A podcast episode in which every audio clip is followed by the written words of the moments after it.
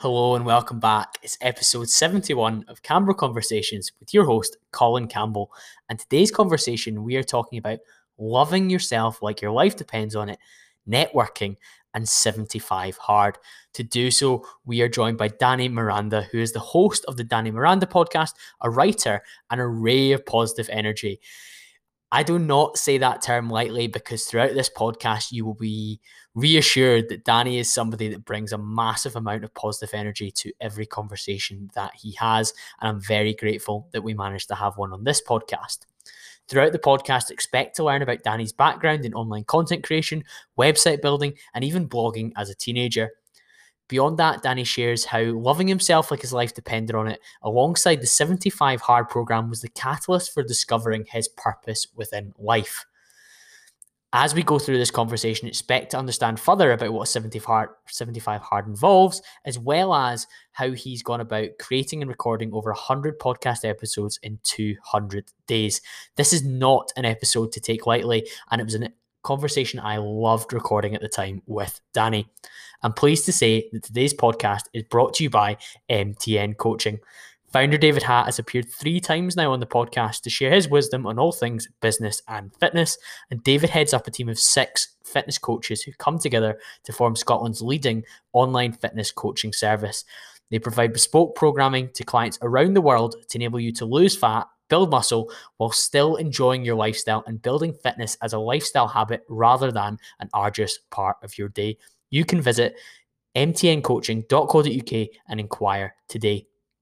Before we dive headfirst into this episode, please, if you aren't already subscribed, hit that subscribe button and take the time, if you are on Apple Podcasts, to leave a five star review in order for the podcast to keep growing, keep ranking, and keep allowing me to get high quality guests like Danny on the podcast. Without any further ado, let's get into my conversation with Danny Miranda.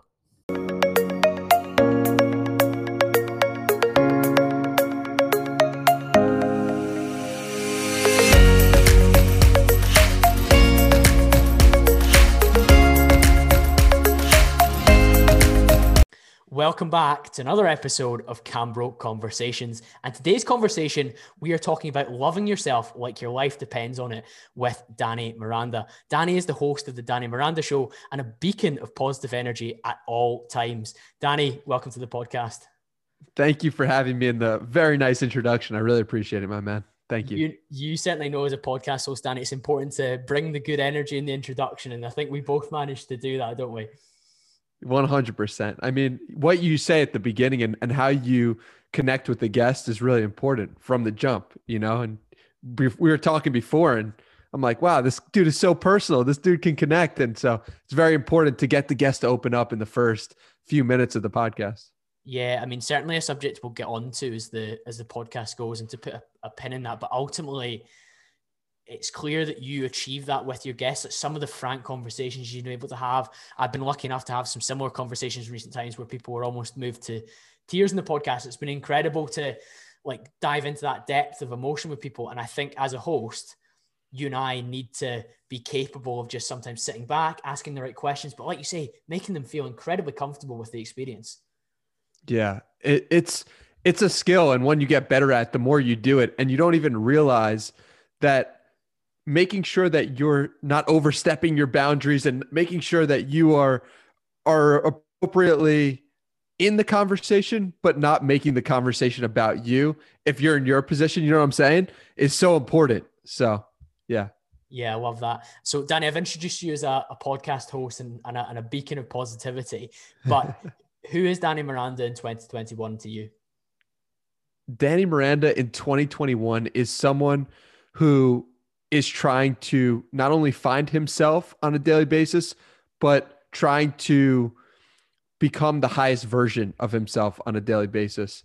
And that goes from anything from challenges, physical, mental challenges, to just reading, to consuming great, rich content, podcasts like this, podcasts like Modern Wisdom, like we were talking about before, just people who make you think. And that that's what what Danny Miranda in 2021 is all about. Yeah, I think we can see that you're living that, and it's not just an aphorism that you throw out there or uh, a kind of a, a tagline. And again, it's funny the conversation we had before. Maybe we should just hit record because it was it was uh, it was serious energy. But have you always been this focused? Like I know that there's been times when that's not been the case, but I think the listeners would love to learn about that, Danny. Yeah, I mean it's crazy because people will talk to me and be like, dude, you're so full of energy. And I just want to let them know that I, I was just the opposite only 12 months ago, you know, or February of 2020. I was in real depression, really not understanding my purpose on the world and really just struggling. And it was through meditation and finding myself, it was through doing challenges like 75 hard, which I'm sure we'll talk about. It was through challenging myself every day do I get to this place of higher energy and continuing to do it? It's not like I just did that one day, right? And was like, okay, I'm pursuing the highest version of myself. It's got to be a string of positive days that you need to get to to the point where all of a sudden you're looking at yourself and you've been working for the past three weeks and you're like, damn, I've I'm a different person today than I was three weeks ago. And that gets you excited because you did something from that day to three weeks from that day. And, and you're like, okay, if I did that in three weeks, what else can I do? And it just makes you excited and energized and full of life, is what it does. It's interesting you use the three weeks because I fear that a lot of people don't give themselves enough time to make the change. And you say, for example, we're going to talk about 75 hard, which is longer than three weeks, but giving yourself the opportunity to see change is massive. I, I I'll be open and frank. I I have really struggled with meditation. There's lots of other self development, progressive habits that I've got. But that's one that I've never given the three weeks. And I know that I, am self aware enough to know that. But then there's other habits that I've built where I've just been meticulous and the, it's compounded and the interest has has grown and, and, and, and got to a place where it's now second nature. Like, for example, with my training, I would feel like I hadn't brushed my teeth if I hadn't. I would, if I didn't do my morning walk, it would be the same. I wonder what some of those are for you, Danny it's that walk like you said i need to take at least one walk a day basically. It's training and using the gym. I have downstairs with the barbell and some dumbbells. Is very important to me. It's um, meditating. Meditating is probably the biggest one where if i don't do it like my mom or brother will tell me you know what's going on today? Is are you all right? And they didn't even know that i didn't meditate but it's gotten to this point where i'm just like a different person when I do that versus not. I would say that's the biggest one in terms of just feeling like whole, feeling like I am who I am. Yeah, this whole that you are in 2021, like you say, you had this challenging period in early 2020. However, as a young man, you were, by all accounts, pretty high agency. You had your website for time management at, at 13. What what was what was Danny Miranda like in his teens? And how did you get to the maybe the low point in 2020? Yeah. So in my teens, I was always on the internet. I was always thinking about ways to put content out on the internet. I don't know why. I don't know like what compelled me to do it, but I just saw this thing, the internet, like me being able to connect to people all over the world. And I was like, why am I taking advantage of that? Even at 13, that was just like my natural inclination. And what happened was society programs out of you who you truly are, is what I believe. If you are not able to take that on, I was someone who's very, very much, I conform to my environment more than the average person, I believe. And when my environment, when I was 16, 17, 18 years old, was drinking and, and just like having fun and going to parties, I was like, yeah, I want to do that too. I don't want to play on the internet. You know, I want to be a normal kid. Um, and so what happened was the more that I went inwards and the more that I figured myself out, the more that I realized, oh, as a kid, I was doing this, and that's who I really am. I'm someone who's put who writes, who puts themselves out on the internet, who just connects with others, and is from this place of meditation and listening to myself did I find out who I truly was. Yeah, I, I can completely see that, and it's an interesting concept that what we were interested in as fairly young children and teenagers quite often is our higher calling, so to speak. And I know that sounds really deep and spiritual, and some of the listeners will maybe be like, "Oh, Colin, you're going deep tonight." But I think that you can see that in what you've discovered now through the practice of meditation, you look back and you've reviewed that this makes me happy. This gives me purpose. And the, and the P word purpose is so significant nowadays in a, in a society and an environment where a lot of us are, are stripped of that through either unfulfilling careers or even during the pandemic where maybe people couldn't work. You saw that people for a while were okay with maybe getting the kind of we, we had in this country furlough danny where basically you were paid 80% of your salary while the businesses were closed and whatnot and some people were loving it they're like oh the weather's great but after a while of like messing about all day, like drinking, partying, whatever it was, I suppose maybe you're in isolation, you shouldn't be doing too much of that. But a lot of people found that they had no purpose because there was no meaningful work, no meaningful uh, testing of their skill set. And so for you to then go through that period of like an extended kind of partying during your late teens, that makes total sense. That happens to all of us. But to rediscover your purpose, that's special. Yeah, it, it was special. And I, I want to point out that it wasn't that uh, my purpose just came to me, you know, all of a sudden. It actually happened after three months of putting in the work from March to May, where I'm sitting outside in May and I just like get a vision for what I want to be on my um, tombstone, right? And it was just like this moment, like where you're like, wow, this is crazy. Like my purpose, like to make the world happier, healthier, and wiser is like that was just like bolted into my brain. And that happened after I was doing everything you know you should be doing for three months. Like I was meditating, I was working out, I was I was eating correctly and med- and like all the right things. And if you do all the right things long enough, eventually it gets to you what you should be doing. Is my belief at least. Yeah, I think living as a young adult, as you said, you you had this period. I've heard you say before that you had a bit of a distraction of money away from this purpose of helping people become their highest version while you become yep. your highest version as well. What what distracted you? I got out of college and I just had I hadn't spent a lot of time, if any, listening to myself. What do I truly want? Instead, I was as soon as I got out of college or, or university, I don't know which one it is for you guys, but I get out and I'm like, I need to make money. I need to make as much as possible. And I don't want to work for anyone. I want to do it all on my own and figure it out. And so I'm sitting there like, okay, what are the ways to make money? and i that's just the only thing that consumed my brain not like how to help people not how to help myself none of that just how can i make money and i went down that road for a year and a half about and it was just at towards the end my soul was like crushed it was not i was not acting in alignment and i was going to all different things right so maybe this will help someone if they can see themselves is i wouldn't admit to myself that i didn't enjoy what I was doing on a day to day basis, making money, but I was drinking all the time. I was gambling. I was finding any excuse not to do what I said I was going to do, like my job, basically. All these signs should have pointed me to the fact that, like, dude, you're not doing something right. But instead, they, I was denying it because I built my identity up around e-commerce and drop shipping and I was just like it was tough and then once I made that decision, it was like a weight off my shoulders. And even though I wasn't making money, I felt like, oh, wow, this is right. This is the path that I should be going down.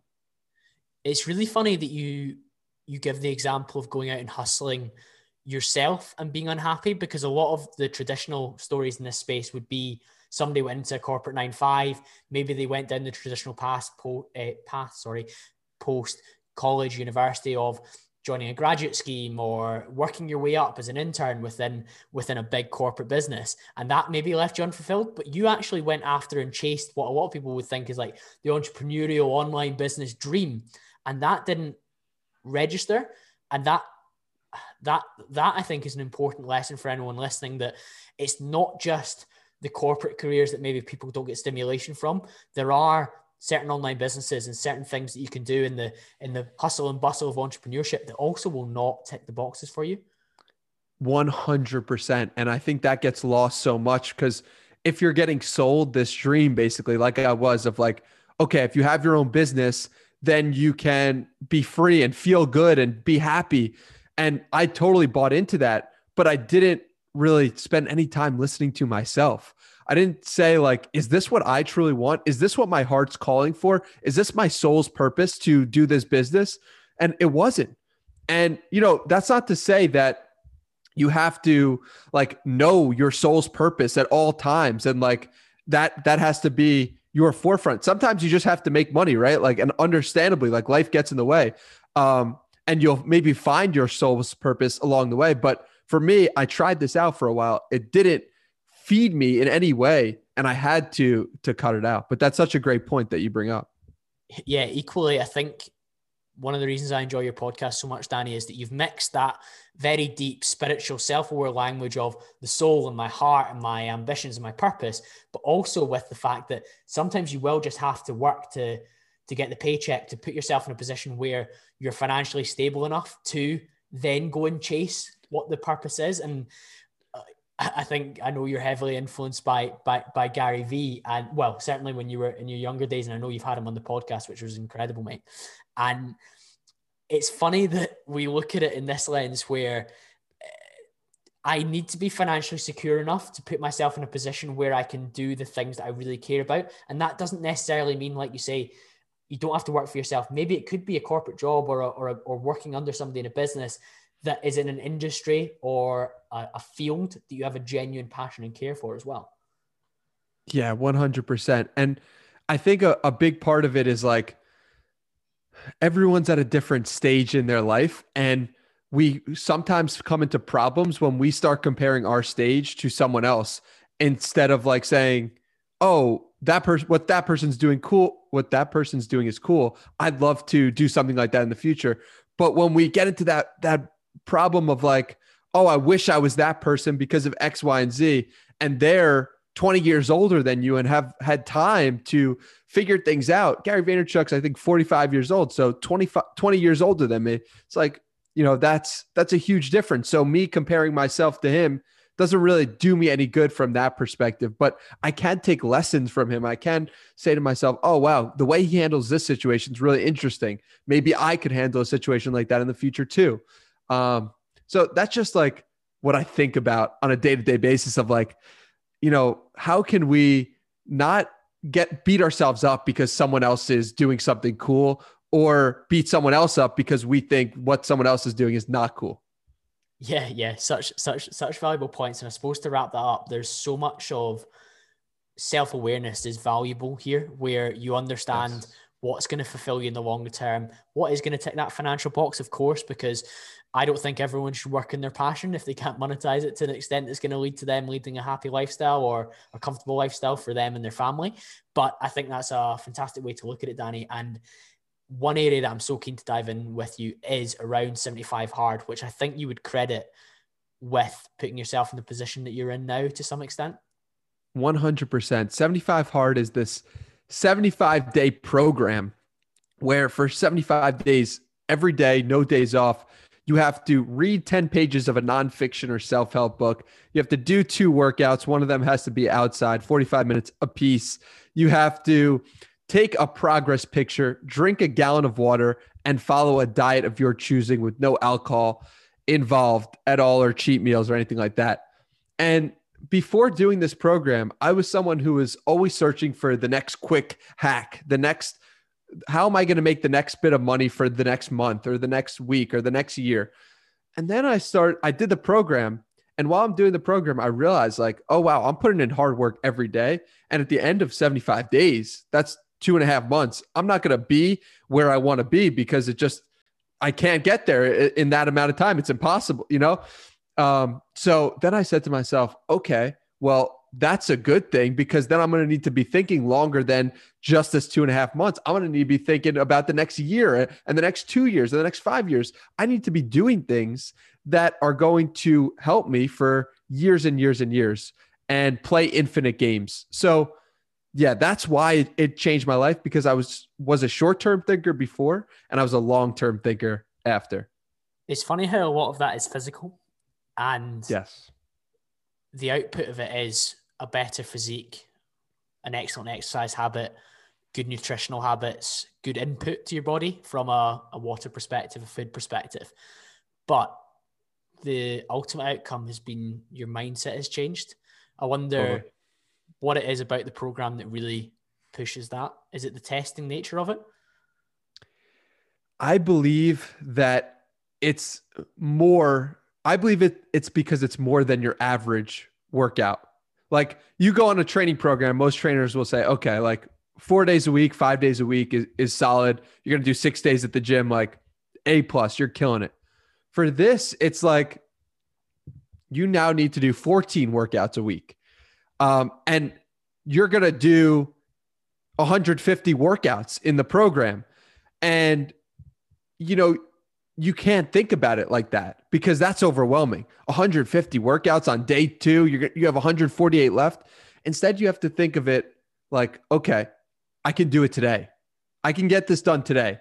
And that's why, because it forces you to reframe so much. I mean, I remember going out of my my door in San Diego and I'm, I'm put, I have a weighted vest on and I'm like, okay, just one foot in front of the other. And that was just the thought that came up because I needed to, because I couldn't think about like, I'm going to carry this 40 pounds now for another 45 minutes. It's like, no, that's too much. Just one foot in front of the other. So then you start breaking down these big things into smaller steps and it's a such a game changer. So that's one of the reasons I think.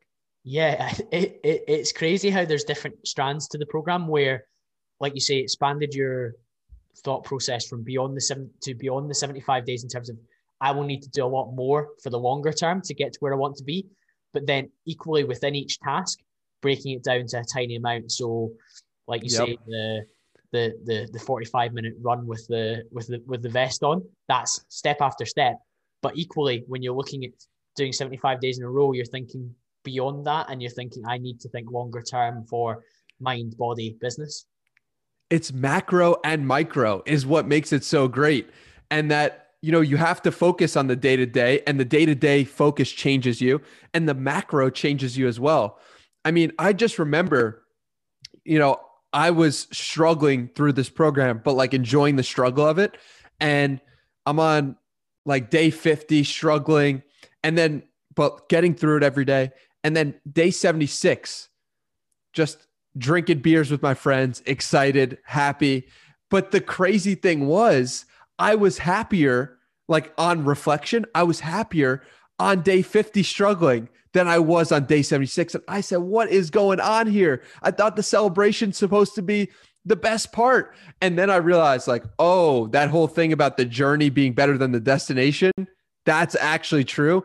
But it wasn't until I actually had been able to witness that and thought it myself did it was it something that I could really put my teeth around and it's since informed every decision I've made and every single thing I do from the the podcast logo I have of the of the show is like a guy looking up at the mountain for that reason because the the destination of that journey is going to be the greatest thing to just like the podcast itself is like I want it to be a long journey I want it to be fun I don't want to just be a number one podcast overnight. Like I want it to be the journey. That's what I I'm really trying to uh, do. And so the program has just impacted me on such a way that I can't do anything and not think about it.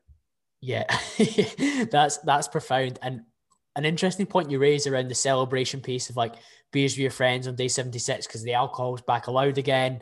Maybe you don't have to train twice, so there's you're, you don't mind being a little bit hungover the next day. But what's the drop off like from a program that is pretty extreme? Like I, I wonder whether, and maybe Yep. you can tell me otherwise, whether you could live like 75 hard forever, or is there like a baseline? Yeah, you know what's really interesting about it is it raises your self-image and raises your expectation for yourself. And the problem with that is when you're not on the program, you know, oh shit, I'm capable of doing two workouts a day. I know I'm capable of doing 10 pages of reading. You know, you know you're capable of all this stuff. So when you're not on it, it can almost make you feel worse in a sense where you're like, I'm not do- I'm not living up to my expectations.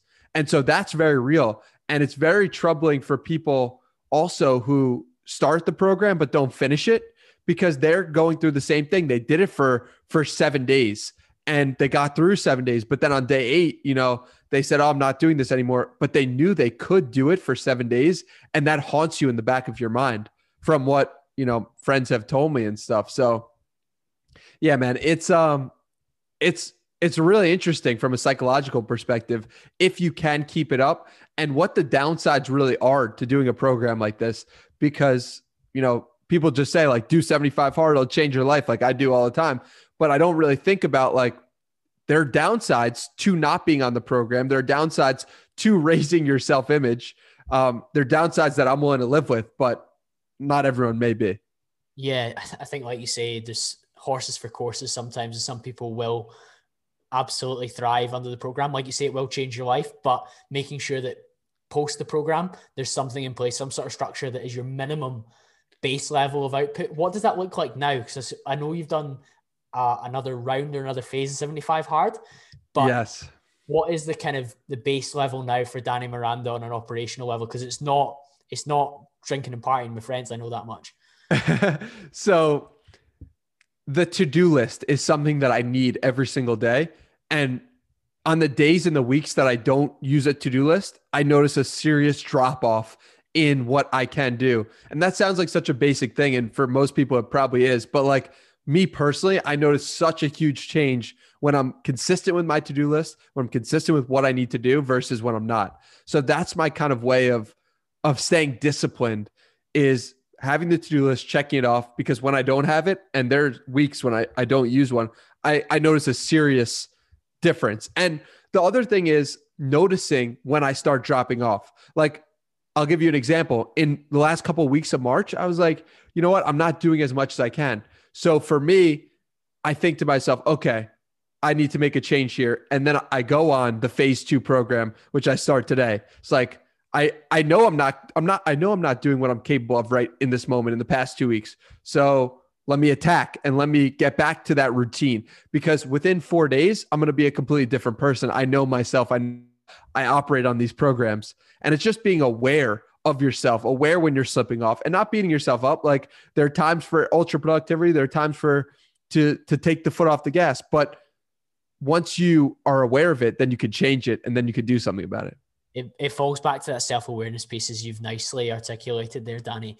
One of the other ways that you have improved your self awareness and your self image and who you are is through the the book by Kamal Ravikant, Love Yourself Like Your Life Depends on It would that be in the top book that you would recommend to most people? I think it is the, the a book that I I've gifted seven times in the past year. Legitimate in terms of money where your mouth is. I give this book away like it's candy because I realized the potential for it. And I was actually thinking about why I came across it. And it was because Tim Ferriss uh, said that it, this was the only book that he was going to read in 2020. And so that was like, whoa, that's legit. And I read it at a time when I was really struggling in life, that February 2020. And I saw this guy, Kamal Ravikant. He had his friend pass away. He had his girlfriend break up with him, and he had his business collapse all within the same week. And he used this practice to get to a place of of feeling one with himself and feeling and loving himself, right? So it was that that convinced me that I should just try this practice and see what happens. And what do you know? Kamal's a human being. I'm a human being. It worked for him. It worked for me. Um, and it, it, will work for anyone if you give it a, a fair shot. Yeah, that that's incredible. And I've used the term, and I think you've used the term before as well. That kind of woo-woo practice would have frightened the life out of maybe a less actualized Danny, a less actualized Colin, and giving these things a chance beyond three weeks, I think is the the kind of magic thing that we were almost talking about at the start there, is something that has a, a big benefit. What did loving yourself look like, Danny? Loving myself looked practically like telling myself I love myself on a consistent basis. It was following the routine that he was talking about, like looking at yourself in the mirror and telling yourself you love yourself for five minutes straight. Uh, but you know, loving yourself when I first heard it kind of seems like like what does that mean, right? Like what is that? And what I realized was loving yourself is doing difficult things. And when I was doing 75 hard, I was loving myself. And when I go to the gym when I don't want to and go on a long run because I, when I don't want to, that's loving yourself too. When you're eating right, that's loving yourself. And, you know, loving yourself is not about doing what's easiest in the moment. It's actually about doing difficult things that extend you beyond where you currently are to a new version of yourself in some respect. I mean, if you go through a hard workout, you're a different person at the end of that hard workout than you were before. That's a higher version of yourself in some respect. And so that's what loving yourself is to me. It's it's pursuing difficult things. It's being willing to look at in the face of a challenge and taking that first step and completing the challenge. And it's just living up to the highest version of you. Yeah, I, I was wrapped in that there, Danny. Uh, ultimately, the practical action for people to take away is if they were to read this book is that first of all, telling yourself in the mirror, which is a really hard thing to do. I love myself, I love myself, I love myself. But the other application, which I think a lot of people would maybe find easier, hopefully, is doing the thing that will pay off for future you. And I think one of the things that screamed out at me when you were talking about doing the workout when you didn't want to do it, ticking off the items on the to-do list when they were hard. If from a business perspective, I always try and use an example from my kind of business development and sales career, making the phone call that you know will maybe get you closer to the, the meeting that you want next week or the, the target or the bonus that you're working towards. Doing the hard things now for your future self, that is an action that shows love for you as a being.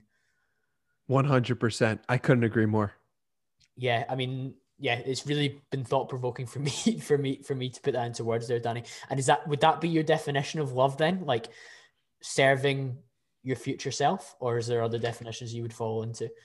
I love that one. I also love the idea of love is when two beings are connected in one moment. Right? It really makes you think. And that happens when we laugh. When whenever you laugh with someone, you and them are loving you're loving that person in that moment. And to that point, to what you were saying before, when you are doing that difficult thing, you are loving your future self in that moment, which is a, a brain trip if you really think about it. Yeah, yeah, yeah. You're coming together as future you and, and, and, and, and present you. And I love these conversations that challenge where my kind of fitness bro, hardworking businessman, like closing sales and closing deals, that ability to be self aware has become a bit of a superpower for me because it's enabled me to access other areas of me that I wasn't utilizing previously. And I would urge other people to delve into themselves and think about these different things as well. The other thing that I find really interesting about you, Danny, is that how you consider your acts and your deeds as creation when did your mind start to shift towards that and why? this is great. Creation to me is what we do in every moment.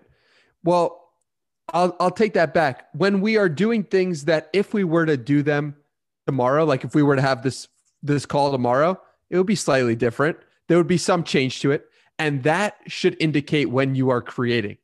And that's like that takes some while to wrap your head around or at least it did for me. And it was just like oh wow. Okay if that's the case then writing is creation and and talking is creation and podcasting and creating video and it's like wow i'm creating all the time. And you know what's really fascinating is like the best entrepreneurs the best um, athletes they're creators. They're creating in this moment. So it's near and dear to me. And I think that when we're creating, we're connecting with our soul, we're connecting with our future self, we're connecting with someone we could be to swing it all around. And it's just such an important part of everything that I've done in the past 12 months. Yeah, viewing your acts as creation, I think maybe makes you even more careful about them, so to speak. And giving the example of our conversation, maybe a workout, maybe something you're writing to share on social media, or an email that you're sharing within work, or a presentation you're giving to your boss or an external company, a client, a prospect. That is creation in its clear form. Are there any other like less common examples, Danny, that you think of things as creation as? I would say, hmm, No, I think the one that really struck me was conversations and speaking to someone. I think that I never really viewed creation as speaking to anyone. Like uh, speaking with just a conversation. What do you mean we're creating? But when I started to view it like that, it it got a sense of like nobility to it. Like if you're creating a piece of writing or if you're creating a book, that is powerful. If you're creating a conversation, it's the same power. Um, so that's the really big one that made me shift in some way and was like, wow, this is serious what I'm doing here. Um, these conversations that I'm having. So yeah, yeah, and I actually think the conversations away from even being recorded are acts of creation as well. Like, yes, uh, again, you and I are both um, big fans of Chris Williamson. He's been a guest on this podcast. He's an upcoming guest on on yours, which is exciting. And for one of his recommendations, he talks about having a half hour or 60 minute conversation with one of your friends with your phones out the room, just the two of you together. And honestly, even away from the podcast, I love doing a kind of phone free chat, a phone free dinner, a phone free catch up with a friend. Like we go for a walk during coronavirus and the pandemic. I've gone for more walks with more friends than I've ever done. And it's been, it's, but it's amazing because you're both fully present within the conversation and viewing that as creation and putting forward the best possible ideas and commentary and thoughts and taking in what theirs are that's that's you're creating something beautiful hopefully it's so rare in today's day and age when it's so easy to get distracted by Instagram, Twitter, whatever. And if you are fully in the moment, like I have you full screen right now, there's nothing that could direct my attention away from you. And that's so powerful because that doesn't happen often in a world where so many things are vying for your attention. And you only get to that point by like putting your phones away, recording a podcast. And it's so powerful, man. It really is. So, yeah, that presence piece is honestly one of the most underrated abilities in uh, in, in day-to-day life and i have some pretty elaborate systems to try and enable me to be present during my working day during my even like preparing podcasts and stuff like that when I'm maybe doing research about about you, Danny, or about an upcoming guest, it's really easy to like be checking Twitter or what you've been up to or listening to one of your podcasts and then get another stimulus like Instagram or WhatsApp or LinkedIn or to start maybe doing another task in the background. And you're thinking, if I was just all in on this, my time would be better spent. And anyone that if I'm present with in general conversation, the connections I've built with my friends over the last 18 months, two years through more phone free time together means that I'm a better friend than I've ever been. Yeah. And what are some of those systems that you use? For like phone free stuff. So obviously basic stuff like notifications off. Uh, you'll know yourself with a busy Twitter. The Instagram for myself is is busy, so that needs to be be off. All group chat notifications off as well. Really uh, between about 8.30 and just after 12 o'clock during my working day when i'm on my kind of business development hustle I have my personal phone out of the room. It's on loud. So if my mom, my dad, or my brother or some sort of emergency had to phone me on that, I can go and take it. But ultimately, it's about having that on my work laptop, which I use. I'm not logged into any socials apart from LinkedIn, where I share content in that space. And I also, if I'm not working on work email, you get so many emails at a corporate business, especially one the size of the one that I work at, and it's constant if I'm working on like a spreadsheet or a presentation, or I'm making my outbound calls in the morning to uh, financial directors, manager directors I'm trying to speak to, then I have my uh, email closed as well. So that is kind of helping me to be digital free from as far as possible. Don't get me wrong, sometimes those rules slide, but that is my absolute peak performance environment, Danny, in order to be productive. Yeah, that those sound great. And I'm gonna utilize some of those as well in the future. Yeah, the interesting one with regards to like I don't, I don't know what you do for your for your promo quite because I, I only follow you on Twitter, but for my podcast episodes, I'll do like I'll cut two, three, four, 30, 40 second audio clips on this and I'll post them on Instagram stories, I'll post them on my grid. And when I'm listening back to the podcast, when I cut it and I go to save it, and while that's reloading, I can I found myself go and try and do another task because I can't wait like a minute to wow for that to load. I'm getting better at it and I'm trying to sit with the discomfort of waiting for it to go rather than like oh, I'll go and clear this email, or I'll go and clear this Instagram message, or I'll go and clear this um, this spreadsheet that I'm doing for for another task altogether, like multitasking at once. And that's been a that's been something that I've noticed. I think our ability to tolerate discomfort or waiting and we seek distraction really quick. That is so crazy that you notice that and speaks to your level of self awareness as someone who doesn't even meditate frequently, like you were saying before. That is incredible because that discomfort took me like, I don't know, months of meditation to realize that that was there. I say that, you know, the the reason why I realized that meditation worked was because I'd been doing it for 3 months and I sat at a red light and I felt my body get agitated and I was like I noticed it and I was like, "Oh my god, this is crazy." Like and then I laughed at myself and it was from that place that I was like, "Oh, this meditation stuff actually works." So for you to be able to notice that you are getting discomfort from that short period of time is incredible, man, and speaks to your level of self-awareness. Yeah, the big thing for me self-awareness wise has been journaling. So a gratitude journal. I'm a big proponent of the six minute diary because when I tried to journal freestyle, I know that's more your um, passion in terms of journaling. When I tried to journal freestyle, some days I would just find it too sore to start and I wasn't sure what yep. to write and what to put. And equally, sometimes I'd write something I really didn't fucking want to like write and it kind of hurt. And that's fine when there's structure within it because I know I can move on to another point that maybe makes me wow. better and I can be a bit happier about it. But the structure of the six minute diary, it's three minutes in the morning, three minutes at night, uh, three things you're grateful for and you're looking forward to in the day, how you'll make that day fantastic, and then a positive affirmation. So that's really easy because the structure's there, and I'm quite a type A personality, and I like to tick boxes off. And knowing that there's a set number of questions and kind of a set time limit to get them done, that's great for me, and that's helped my self awareness. Equally, I'm never going to rule out meditating. I'm having some really interesting conversations coming up on the podcast with people who are like you, huge, huge um, advocates of that practice. But at the moment, I think sometimes we can overload with self development habits and making sure that we get the maximum return for the ones that we do is hugely important. So I suppose when you look at things at 75 hard, there's probably things within that that you don't mind coming out, but then you have non negotiables that have to stay in in order for you to function. Yeah, 100%. And that's so good that you've gotten to the point where you're like, okay, this is great and I'm not ruling it out, but right now it's not for me because once you start diving down that rabbit hole, there's a million things you can improve and there's a million ways to improve, which is awesome. And they're actually really helpful. But it's like it could also be too much at a certain point. And knowing that is so important.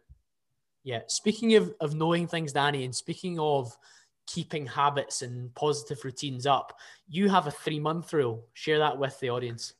Yeah. So I actually brought up the three month rule to Kamal Ravikant, and he was like, nah, it's it's one month for me. It's more like four weeks. So it's just interesting. Everyone has their own rules, everyone has their own ways of thinking about the world. And, you know, for anyone listening, like disregard this if it's not helpful to you. But the three month rule that I like to say is that the person you are today is the result of the things you've been doing for the past three months. And that is both scary and exciting. And obviously, it's not 100%. You are part of what you were in your childhood and what you're doing before. But if you look at it, a large part of how you're feeling on the day to day today, I would ask you look back at your last three months and say, was I enjoying my day? Was I pursuing a higher version of myself? Was I doing the things that I know I should be doing? Um, and if you could answer that yes, and honestly yes, then there's a good chance you're going to be happy with yourself, there's a good chance. But the thing is, if you stop doing those things today and stop doing them for the next three months, you're going to say to yourself, damn, I'm not happy with myself. I'm not where I want to be. And it, it is a subtle reminder to us that we're always just three months away from the person we want to be and the excitement that that brings. Yeah, I think that's somewhere in between the, the micro and the macro where daily habits reflect what happens tomorrow. And then equally, like what you were doing last year reflects at this time this year, or like what's your five year plan, all these kind of things. And I like that it strikes the balance between those two. And equally, I, w- I was never one for massive motivational quotes, but sometimes a quote just summarizes an idea and a thought process. And one of my favorite quotes, and there's probably two versions of it. The first, the one that struck me, and I actually wrote it out when I was 16 or 17. I was first getting into weight training through through rugby. And I wanted to be bigger and stronger and have more of an impact on the pitch when I was when I was growing up. And one of my quotes was, Today I will do what others will not, so that tomorrow I can do what others cannot. And it was, and I'm, I'm you're nodding along because I'm sure you know exactly what I mean, Danny. Where I'm going to do things today that other people kind of pass up on. No, I don't want to do that. I can't be bothered. So that tomorrow I'll be doing things that they couldn't even dream of because they haven't put in the work behind that. And I think the three month rule is a slight extension of that. Yes, 100%. I love that quote. And then the second point I want to make about the three month rule is that, you know, there was a point in my life when I knew what the short term w- looked like, like the the what do I need to do on the day to day, and I knew the long term of where I wanted to go, but I couldn't see three months away for some reason. I couldn't see where the habits that I was doing today, how they were going to help me in three months, and it completely like hurt me in a real way, and it made me upset. And so I think it's so important to not just have the small term goals and not just have the long term goals, or the short term and the long term, but also the medium term. And that's what the three month rule aims to accomplish. Yeah, and and it and it all encapsulates nicely with the things that you have on your to-do list day to day as non-negotiables, whether it's as extreme as 75 hard or whether it's a scaled back baseline version of that, which you know is the most kind of keystone and fundamentals that you that, that you need. Talking about creating and short term, medium term, or long term goals, you set the goal of 100 podcasts. At the time of yes. recording in early April, depending on when we release this, you've released 85. How have you found that process so far? And why 100 episodes? So, 100 episodes was not short term and it wasn't long term. It was something that I could wrap my head around. So, going back to that point, the process so far has been so much fun. I started the podcast in part because I had so many conversations with people from Twitter who were random people all over the world. And I enjoyed the conversation so much. And the person on the other end enjoyed them so much. So it was intrinsically motivated. And I have loved it so much that I, I can't believe like that I found a purpose, found a calling, found something that it feels like this is what I was meant to be doing, having conversations with people, spreading the energy, you know, like just learning more about smart people. And it's just been incredibly rewarding and something I can't see myself living without. Yeah, I, I can certainly find the process for myself really, really rewarding. The, at the time of recording, I've released about 61 podcasts. It's actually the first anniversary of the podcast being released, which has been amazing. Wow. And congratulations Thank you, Danny. And it's been an amazing, amazing experience. But there's lots of people out there that are never going to start a podcast. They're never going to start creating conversations like this. And I think hopefully the piece that we spoke about in terms of that presence of like phone free time with your friend, having genuine deep conversations, it actually replaces that to a large extent. The fact is, you're just not recording it, and you weren't recording the brilliant phone calls that you were having, but you were getting yep. a massive benefit from them as well. 100%. That's a great point is like I had 15 or 20 of these calls and I was like, you know, it's crazy that no one can benefit from this other than me and this person and and it's going to be gone. So, yeah, that's that's so true that I was doing this before I was recording it and that's part of why it's it's so natural to me, but I think that it wasn't natural for me before doing it. Um so like you said, I, I would implore everyone to try it at least five times put the phone in a different room or, or put the phone on record and just see what happens. Just see how that changes your interaction with a friend or a parent or a loved one. Yeah, there, there's certainly a task for people to take away. You have generated some phenomenal conversations with your existing network, but it's clear that you've leveraged a lot of your skill set in terms of interacting with people to drive some great guests that you weren't previously connected with.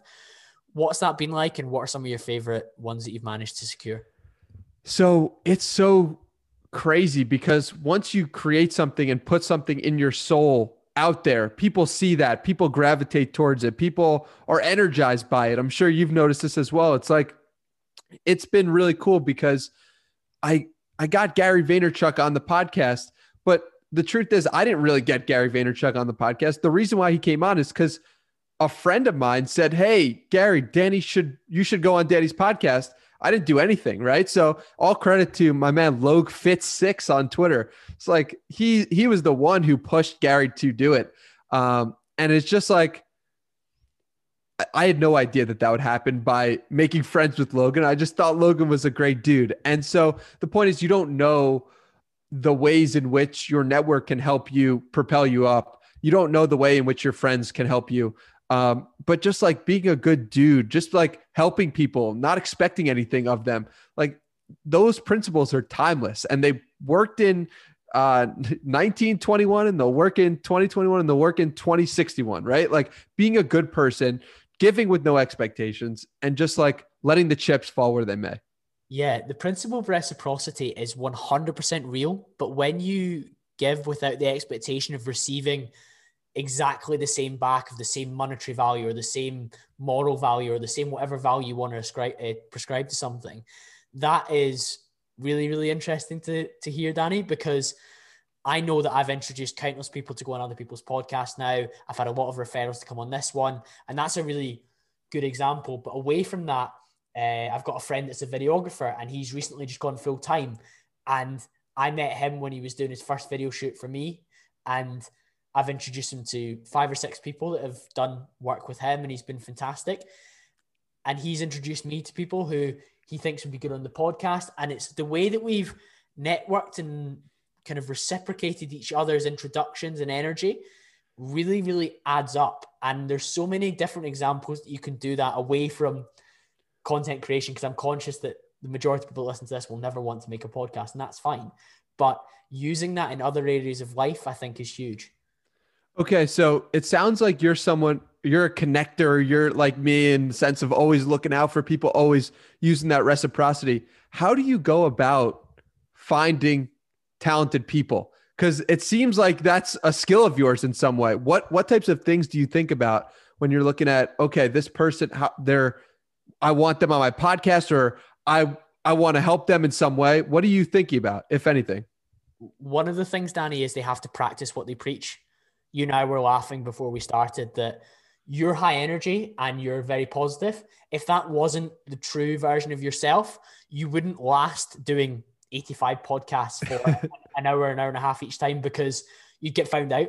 And that that needs to be really important. So anyone that comes on the podcast needs to be the real version of themselves as much as possible online because you cannot keep an act up for 45, 60 minutes. Some people maybe can, but you come off the call exhausted. You'd need to lie down after that because I know myself, whenever I put up a front, I'm tired after it. I've done it on nights out when I was younger. I thought I was like a particular kind of guy, like bringing that different energy, which wasn't me. And when I'm authentically myself, I will come off this call energized. So anyone that I want to connect with that has a talent that I rate and value, it needs to be legitimate and need to practice what they preach. I think that would be a a fundamental principle. Equally, I think people have to be willing to speak to people even if they can't immediately see the financial return. So again, to give another example, uh, previous guest in the podcast, Chris Burns, Savage Scholar, is a copywriter, Danny, and he has an incredible business. He has a six-figure business. He writes uh, sales and marketing emails for some of the leading fitness businesses in the world. You wouldn't believe the businesses he works for. But I had a friend that recently started a blog talking about rugby, and he asked me, he was like, Colin, I know you speak to a lot of different people, maybe have blogs.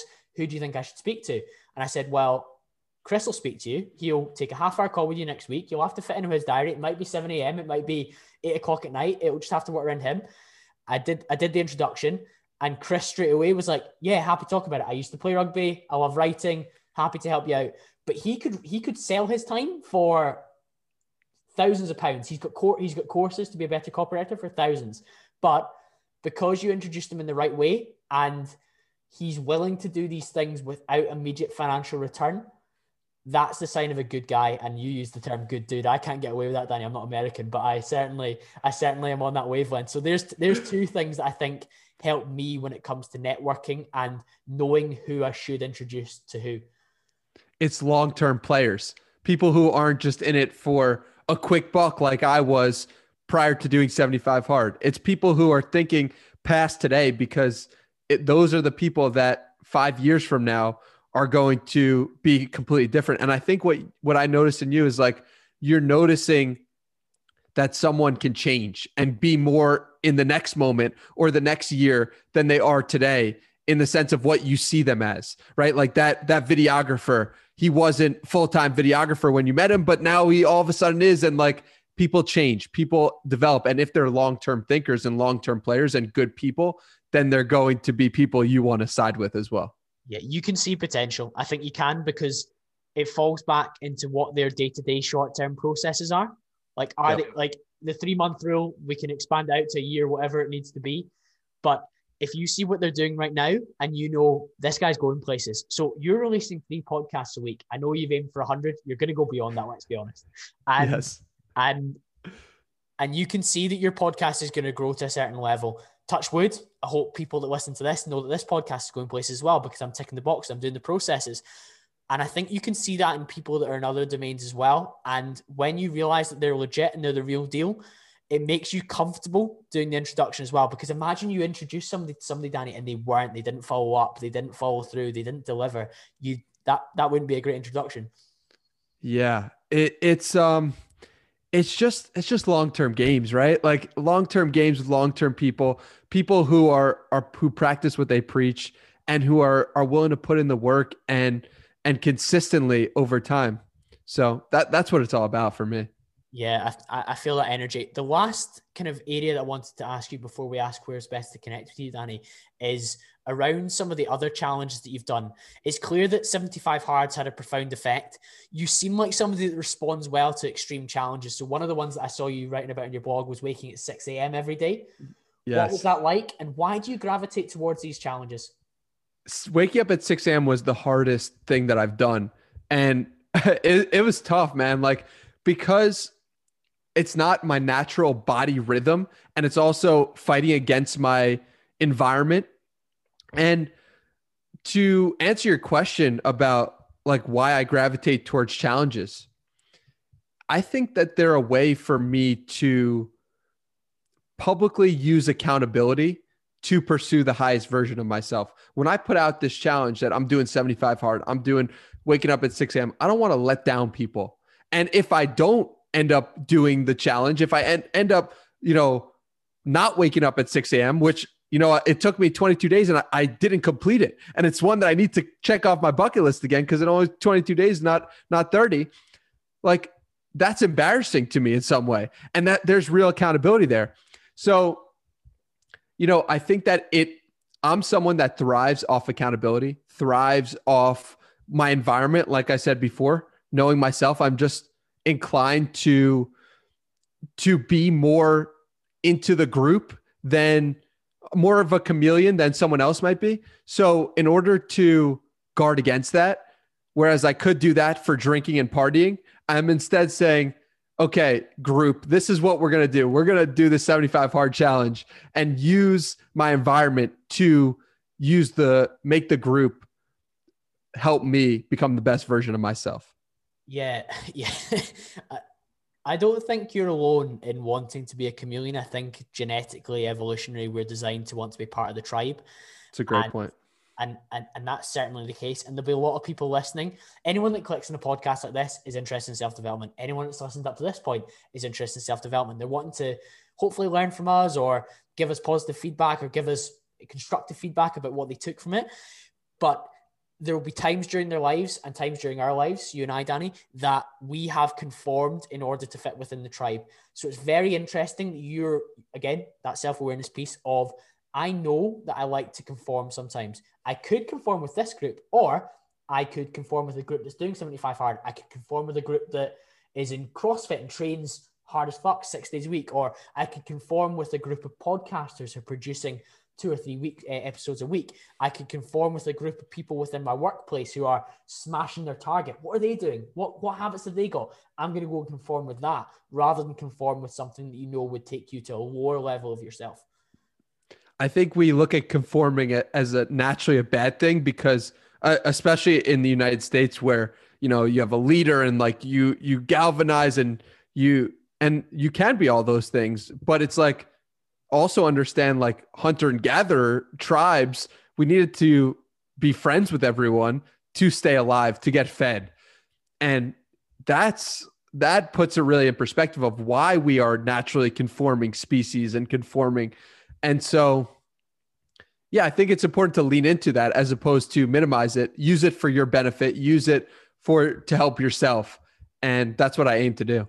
Yeah to wrap that point up danny conforming to a group or a type of activity that serves your quest for a higher purpose certainly seems like something that you've got an awareness that you're trying to do hell yeah i try you know Yes. Well, I have absolutely loved today's conversation, Danny. It's generally been one of my favorites that I've done on the podcast. The energy has been incredible. I hope the listeners have enjoyed it as well. If they have done, Danny, where should they head to connect with you? Well, if they've enjoyed it or they haven't, they should give me feedback on Twitter at Hey Danny Miranda. I love hearing about ways I could be better. I love hearing about whatever your feedback of the conversation. I also have a podcast, the Danny Miranda podcast. You can check out if you want to hear me ask questions like Colin did today so eloquently and beautifully. Thank you, my man, for having me. This has been a lot of fun. Yeah, it's been a pleasure. Both of those will be linked in the show notes below. I'm sure you've all enjoyed this conversation. If you have, I'm going to ask you for to do two things. First of those, take a screenshot, share it in your Instagram story, tag me at call.cambro, and ping me a message what you think off the back of it. And the second of those, as the podcast continues to grow and reach more and more people, getting enough listeners to allow me to get guests on like Danny, share it with a friend that you think needs to hear this, and we will grow this audience together. And I'll be back to speak to you all again very, very soon.